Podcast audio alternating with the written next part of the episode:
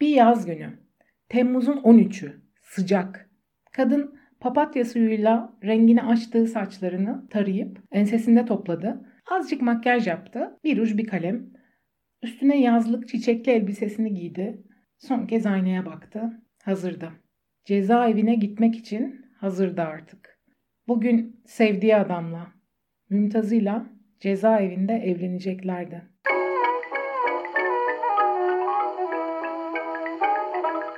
Merhaba. Bu aralar size iyi gelecek bir şeyler okumak istiyorsanız biz de isteriz. Ben Berna Eren. İyi şeylere hoş geldiniz.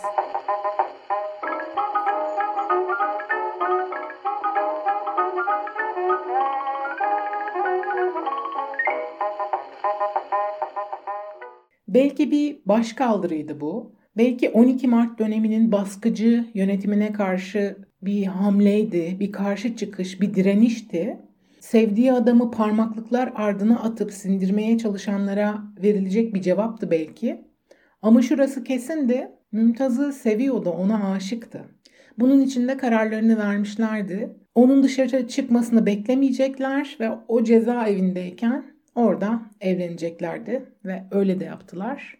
Çoktan anladığınız gibi Mümtaz Soysal'la evlendiği gün sevginin soyadı bir kez daha değişecekti ve hepimizin bildiği, okumayı çok sevdiği Sevgi Soysal olacaktı. Kısacık 40 yıllık yaşamında edineceği son kimlikti bu. Sevgi Yenen olarak başladığı hayat yolculuğu Sevgi Soysal olarak 40 yaşında son bulacaktı.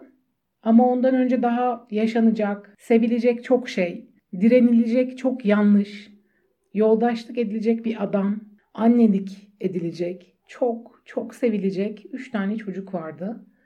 Sevgi Soysal'la Mümtaz Soysal'ın evlilikleri maalesef başladığı gibi zor koşullarda sürecekti uzun zaman.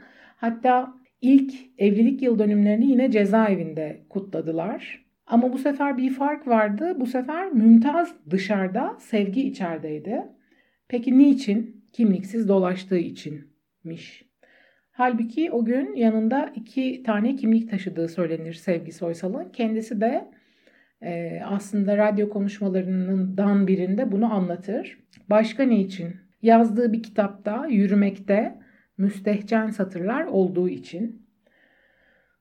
Yani özetle çeşitli bahanelerle biri çıkıyor, biri giriyor. Bir mümtaz dışarı çıkıyor, bir sevgi içeri giriyor. İşte yer değiştiriyorlar ara ara.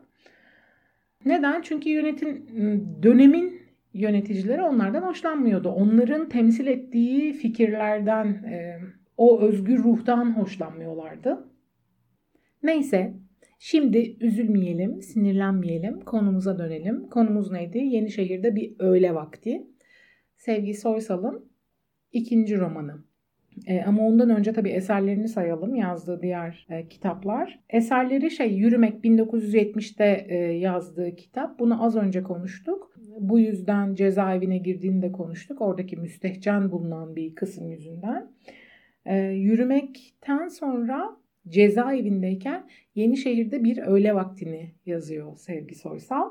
E, bu 1973'te basılıyor. E, sonra Şafak geliyor 1975'te yine bir roman. Ve Hoş Geldin Ölüm. Bunu e, aslında bitiremiyor Sevgi Soysal ama o haliyle de ölümünden sonra basılıyor. Bunun dışında öyküleri var. Tutkulu Perçem, Tante Rosa, Barış adlı çocuk. Anı kitabı Yıldırım Bölge Kadınlar Koğuşu. İşte o da e, az önce bahsettik ya cezaevi yıllarında e, yazdığı bir kitap. İçinde de kimler kimler yok ki yine. Yani Behice Boran'dan Oya Baydar'a dönemin e, siyasi yönetiminin üzerinde baskı kurduğu insanların birlikte geçirdiği zor günler.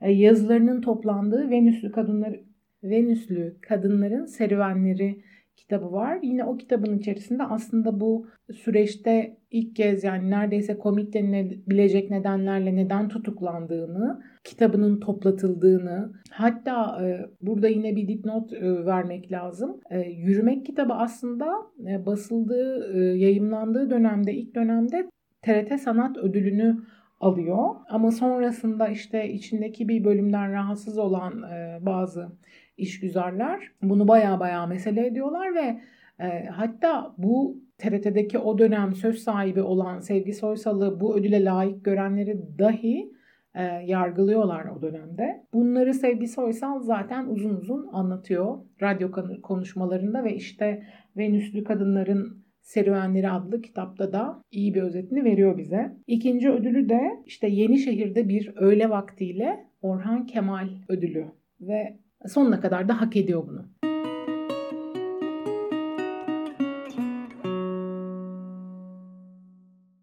Şimdi Sevgi Soysal kimdi diye tekrar konumuza dönecek olursak Sevgi Soysal İstanbul doğumlu ama İstanbul'da doğuyor ama liseyi, üniversiteyi Ankara'da okuyor. Hatta Dil Tarih Coğrafya Fakültesinde arkeoloji okuyor. O dönemde ya da öncesinde e, onu bilemiyoruz ama Özdemir Nutku'yla evleniyor Özdemir Nutku da Dil Tarih Tiyatro bölümünün önemli hocalarından birisiydi. Sonra tabii başka okullara da geçti. Ama Türk tiyatro tarihinde önemli bir kuramcı ve e, tiyatro adamı diyelim. İlk evliliğini onunla yapıyor yani. Sonra e, onunla ayrıldıktan sonra Başar Sabuncu'yla evleniyor ve işte son evliliğini de Mümtaz Soysal'la yapıyor.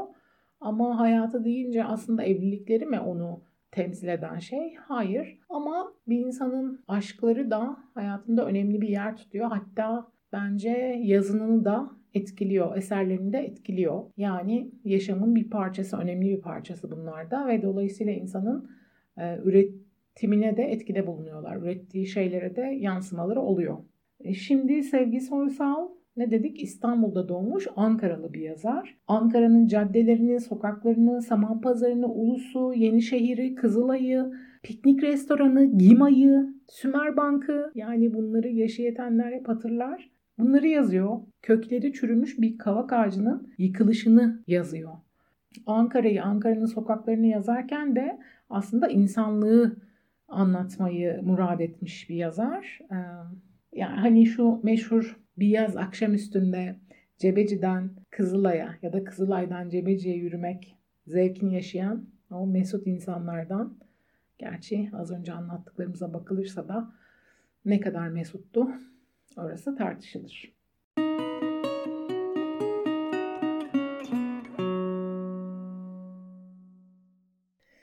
Şimdi gelelim Yenişehir'de bir öğle vakti hakkında konuşmaya. Artık başlayalım. Geciktik bile. Şimdi Yenişehir'de bir öğle vakti toplumun her kesimini e, sayfalarında birleştiren bir roman. Bir toplum eleştirisi. Katman katman e, her kesime ulaşan bir doğru söz. E, herkese bakan, izleyen bir göz. Burjuvazi ve işçi sınıfına, bunların arasındaki sınıf ilişkilerine, değişen sınıf algısına yakından bakıyor Sevgi Soysal bu kitapta. Yani böyle ciddi laflar ettiğime de bakmayın. E, aslında çok akıcı bir dil. E, üstelik de ara ara acı gelse de e, çoğunlukla renkli zaman zaman da eğlenceli bir kitap.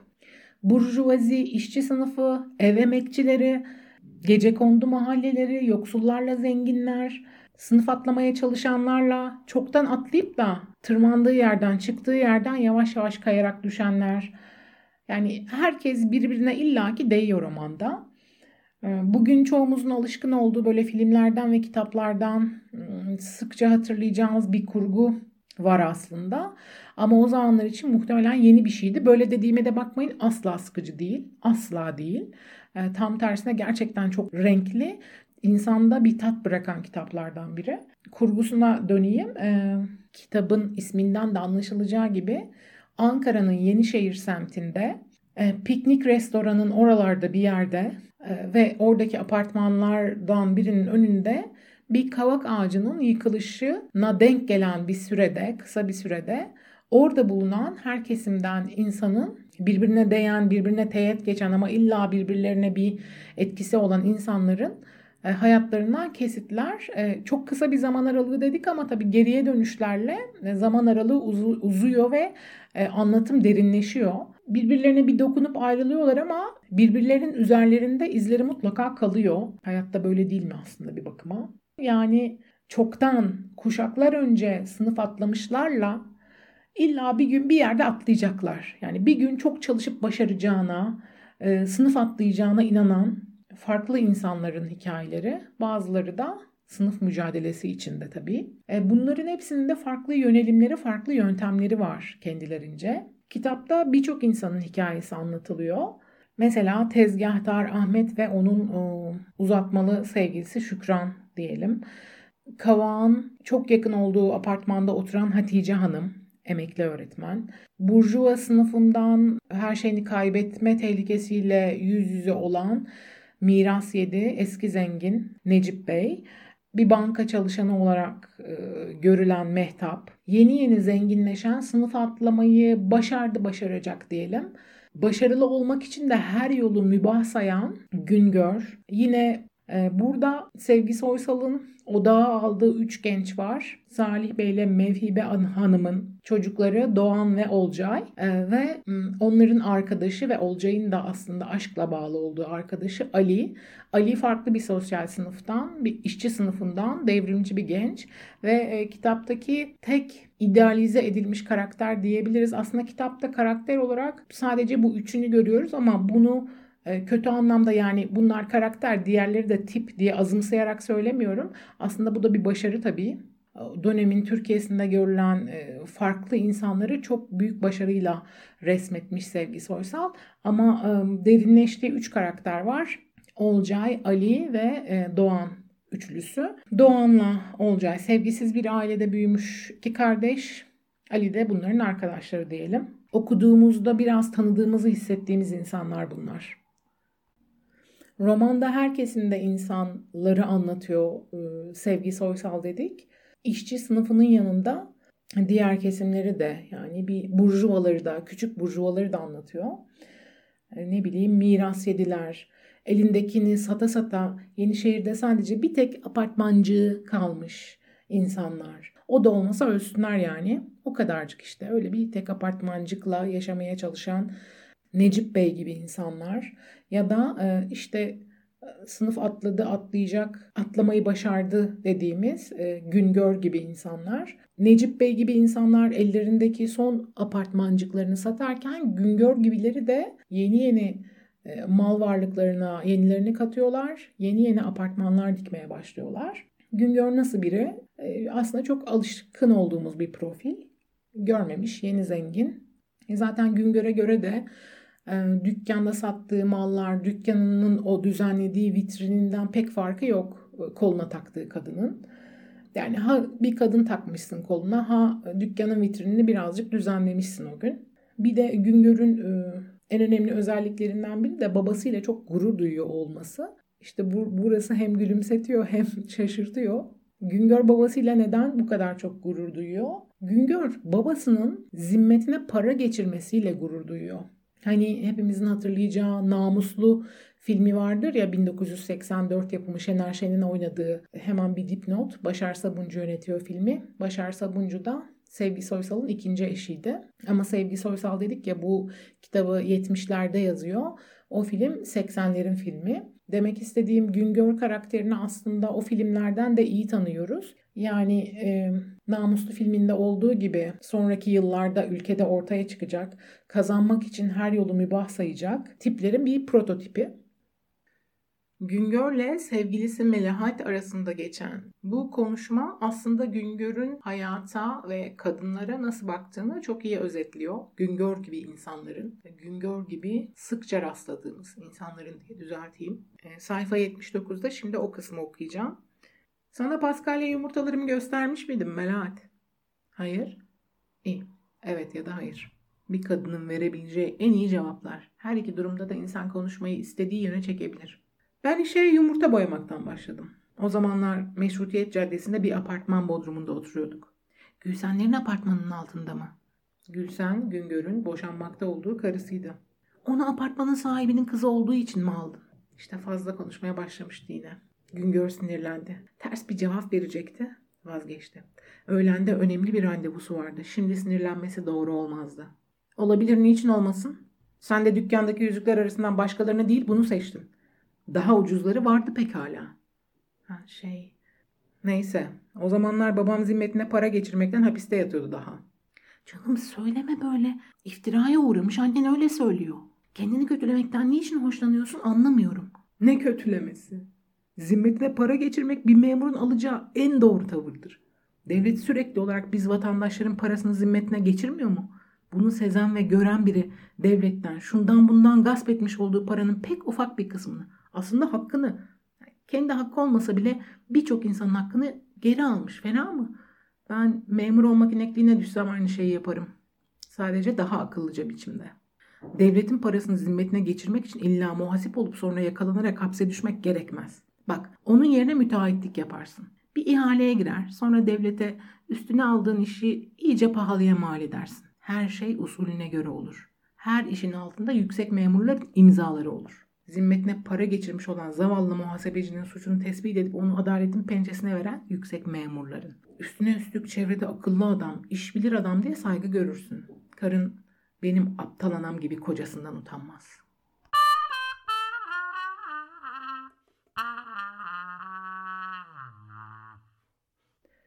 Romanda en çok ıı, etkilendiğimiz hikayeler, roman kişileri kimdir diye düşünecek olursak aslında bu bence kişiden kişiye değişir. Daha derinlikli karakterler olarak çizildikleri için ve onların hikayelerini daha çok e, dinlediğimiz için Soysal'dan aslında baş kişiler Olcay, Ali ve Doğan gibi görünüyor. E, ama kesinlikle e, burada her okuyanın e, değişik favori karakterleri olacaktır bence. Benim için e, bu kitaptaki favori 3 hikaye birbirine dokunan, değen 3 hikaye Bankacı Mehtap'ın, Miras 7 Necip Bey'in ve Yeni Zengin sınıfını temsil eden e, söylemiştik ya kazanmak için her yolu mübah sayan Yeni Zengin Güngör. Bu üçü bence birbirine sıkı sıkıya bağlı.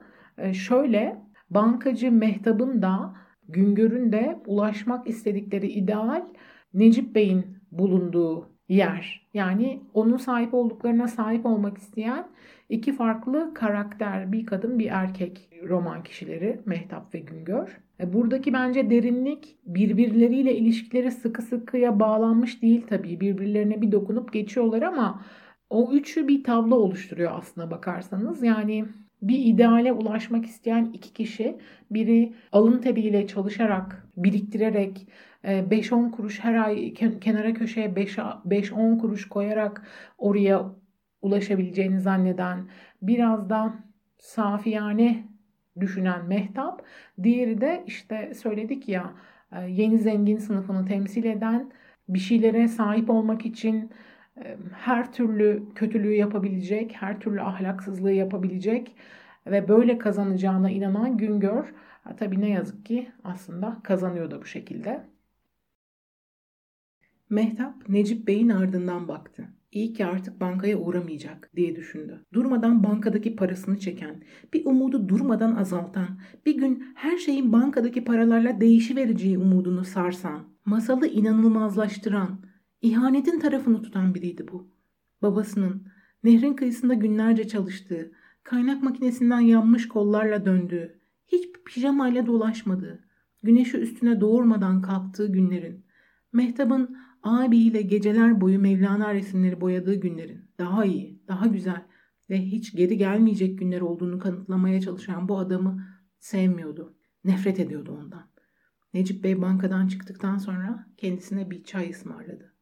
Banka odacısı şaşkınlıkla baktı Mehtap'a. Mehtap bankaya girdiğinden beri hiç çay içmemişti.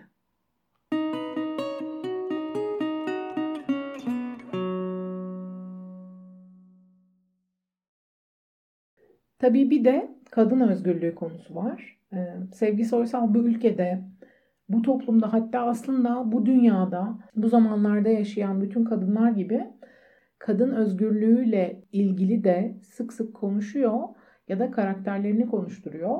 Tabii roman kişileri kendi bulundukları yerden, kendi bulundukları sosyal çevreden, kendi bulundukları eğitim seviyesinden konuşuyorlar. E, çok yakın zamanda hatta geçen hafta Kadınlar, Dünya Kadınlar Günü, Dünya Emekçi Kadınlar Günü ya da Dünya Kadınlar Günü diye anılıyor farklı e, çevreler tarafından. Bence ikisi de doğru. Çünkü e, kadın olup da emek vermeyen, hayata emek vermeyen insan var mı? Tabii bu erkekler için de böyle ama e, yani herhangi bir yerde işçi olmayan ya da bir plazada çalışmayan diğer kadınlar da, ev kadınları da emekçi değil mi? Hayatın içinde o emek emek e, yaptıkları her şeyin bir değeri yok mu? Tabii bu sadece bize özgü bir sorun değil, kadın özgürlüğü sorunu. Bütün dünyada bir sorun. Ama şunu da kabul etmek gerek ki Batı'nın bin türlü eleştireceğimiz yönünü bulabiliriz. Ama bu konuda bizden bir tık üsteler bunu da kabul etmek lazım bence. Sevgi Soysal BBC Türkçe e, radyoya verdiği bir röportajda e, bir konuşmasında şöyle diyor. Londra'da, Ankara'da, İstanbul'da ya da zap suyunun başında nerede olursa olsun kadınları birbirine ortak eden bir şey vardır. Hayat. Sürmekte ve sürecek olan hayatın tartışmasız emekçisi olmak diyor. Ben de katılıyorum bu görüşe. Her gün bir ya da birden fazla kadının öldürüldüğü, şiddete maruz kaldığı bu topraklarda ve bu zamanlarda Kadınlar Günü'nü kutlamak diye bir şey Olabilir mi? Olamadı tabii ama idrak ettik o günü diyelim. Kitaba ve o zamanlara 70'lere dönersek yeniden namus denilen iki şey var o zamanda. Özellikle bunu söylüyorum. iki şey var. Biri gerçek, has ve tam anlamıyla namus dediğimiz şey. Yani doğruluk, dürüstlük, insani değerlere, insan özgürlüğüne ve onuruna uygun yaşayışı simgeleyen, doğruya ve iyiye olan her türlü özlemini niteleyen namus. Diğeri de şimdi olduğu gibi o günlerde de çarpıtılmış, yozlaşmış, çürümüş bir şeylere verilen bir isim. Yani mikroskopla bacak arasına ama tabii erkeklerin değil kadınların bacak arasına bakılıyormuş o zaman da. Yani hep aynı teraziler bıkıp usanmadan aynı şeyleri tartıp durmuş bugüne kadar. Buna da e, Sevgi Soysal değiniyor tabii kitaplarında. Bazen de dalga geçerek, gülerek, meseleye oldukça ironik yaklaşarak bakıyor. Plakçının vitrinindeki plağın üstünü okudu. Love story. Güzel, ilik gibi kız. Tıfıl bir oğlanla sarmaş dolaş. Bu kız bakire midir? Şu tıfıl oğlanın bozduğu kız bakireliğini yitirmiş sayılmaz canım. Kız hem güzel hem masum yüzlü. Böylesi az olur diye düşündü Ahmet. Şükran'ın ablak yüzü geldi aklına. Allah Allah iyice ayrılmış kaşları arasındaki kaba, enli burun kemiği, kocaman dişleri geldi. Ama yine de anasının kendilerine ısrarla teyze dedirten ahbaplarının kızlarından, suratları her gün aybaşı tutmuşçasına kırmızı, gözleri yere eğik, ne yürümesini ne konuşmasını bilen o uyuz kızlardan bin kez iyiydi elbet. Bir defa Şükran dans bilirdi. Artist adlarını, yeni şarkıları su gibi ezberlerdi. Ahmet'e gereğinde dikleni dikleni verirdi. Kendini elletir, kahkahayı basardı. Konuşurdu. Sokaktan geçen meşhurları tanıyıverirdi. Fikret Hakan'ın ev adresini, Salih Güney'in eski karısının adını şıp diyebilirdi. Yeni modaları kaçırmazdı. Lak lak moda olduğunda herkeslerden önce onu şıkırdatmayı öğrenivermiş. Ahmet'i bastırmıştı bu konuda. Şükran işte. Pekala kız. Plak kabının üstündeki kıza bir daha baktı. Bu kızı bize koklatmazlar oğlum.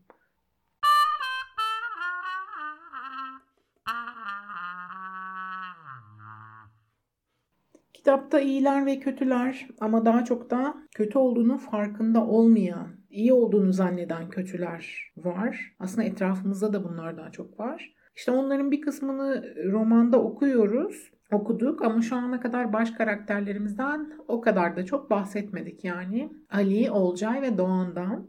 Ee, bunun için de madem öyle onlarla kapatalım Yenişehir'de bir öğle vakti dosyasını. Bir yandan da içinde kötü şeyler anlatılsa da bir hikaye iyi başlayıp iyi bitebilir değil mi? Bu anlamda Doğan ve Olcay da böyle insanlar aslında. Kötü bir aileden, kötü özellikleri olan insanlardan gelmiş olsalar da sevgisiz bir ailede, ikiyüzlü bir ailede büyümüş olsalar da iyi insan olmaya çalışan gençler, hala bunun için çabalay çabalayan, çabalamaya devam eden insanlar yani diyeceğin Sevgi ve Mümtaz'ın aşkıyla başlamıştık.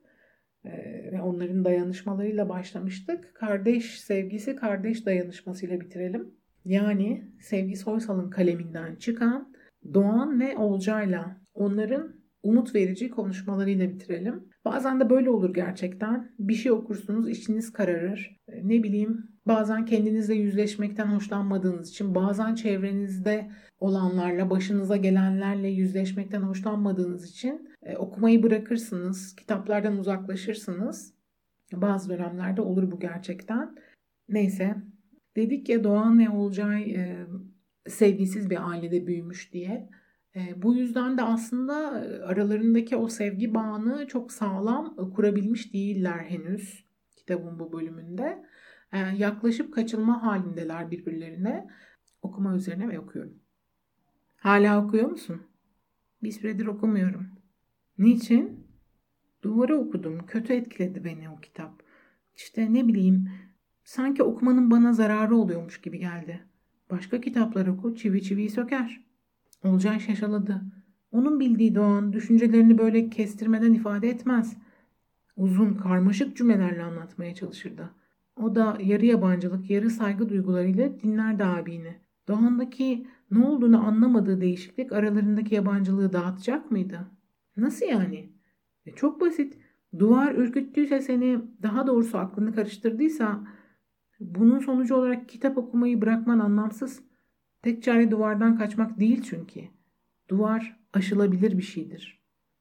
Olcay yan gözle baktı Doğan'a. İnce bir yüzü, birbirine yakın gözleri vardı. Çocukluğundaki şişmanlığı, lapacılığı geçmişti. Böyle bir erkek arkadaşım olsaydı diye düşündü. O eski tanıdık hüzün kapladı yeniden içine. Yine de insanın bacakları duvarı aşamayabilir. Doğan'ın ona gösterdiği değişik ilgiden hoşlanmıştı. Sürdürmek istedi bunu. Yeterince denedin mi bacaklarını? Durdu Doğan. Kız kardeşine dönüp onu tanımaya çalıştı. Ben de sözü karıştırıyorum galiba. Yani Olcaycığım demek istiyorum ki eliyle bir çember çizdi havada. Bu dünya o kadar karışık değil. İşte senin belki de duvar diye nitelendirdiğin karışıklık ürkütücü falan değil. Basmaya anlaşılır bir şey ve anlamaya yardımcı olan kitaplar var. Okuyabilirsin onları. Ne olduğunu anlayınca da duvardan muvardan ürkmezsin. Tamam mı?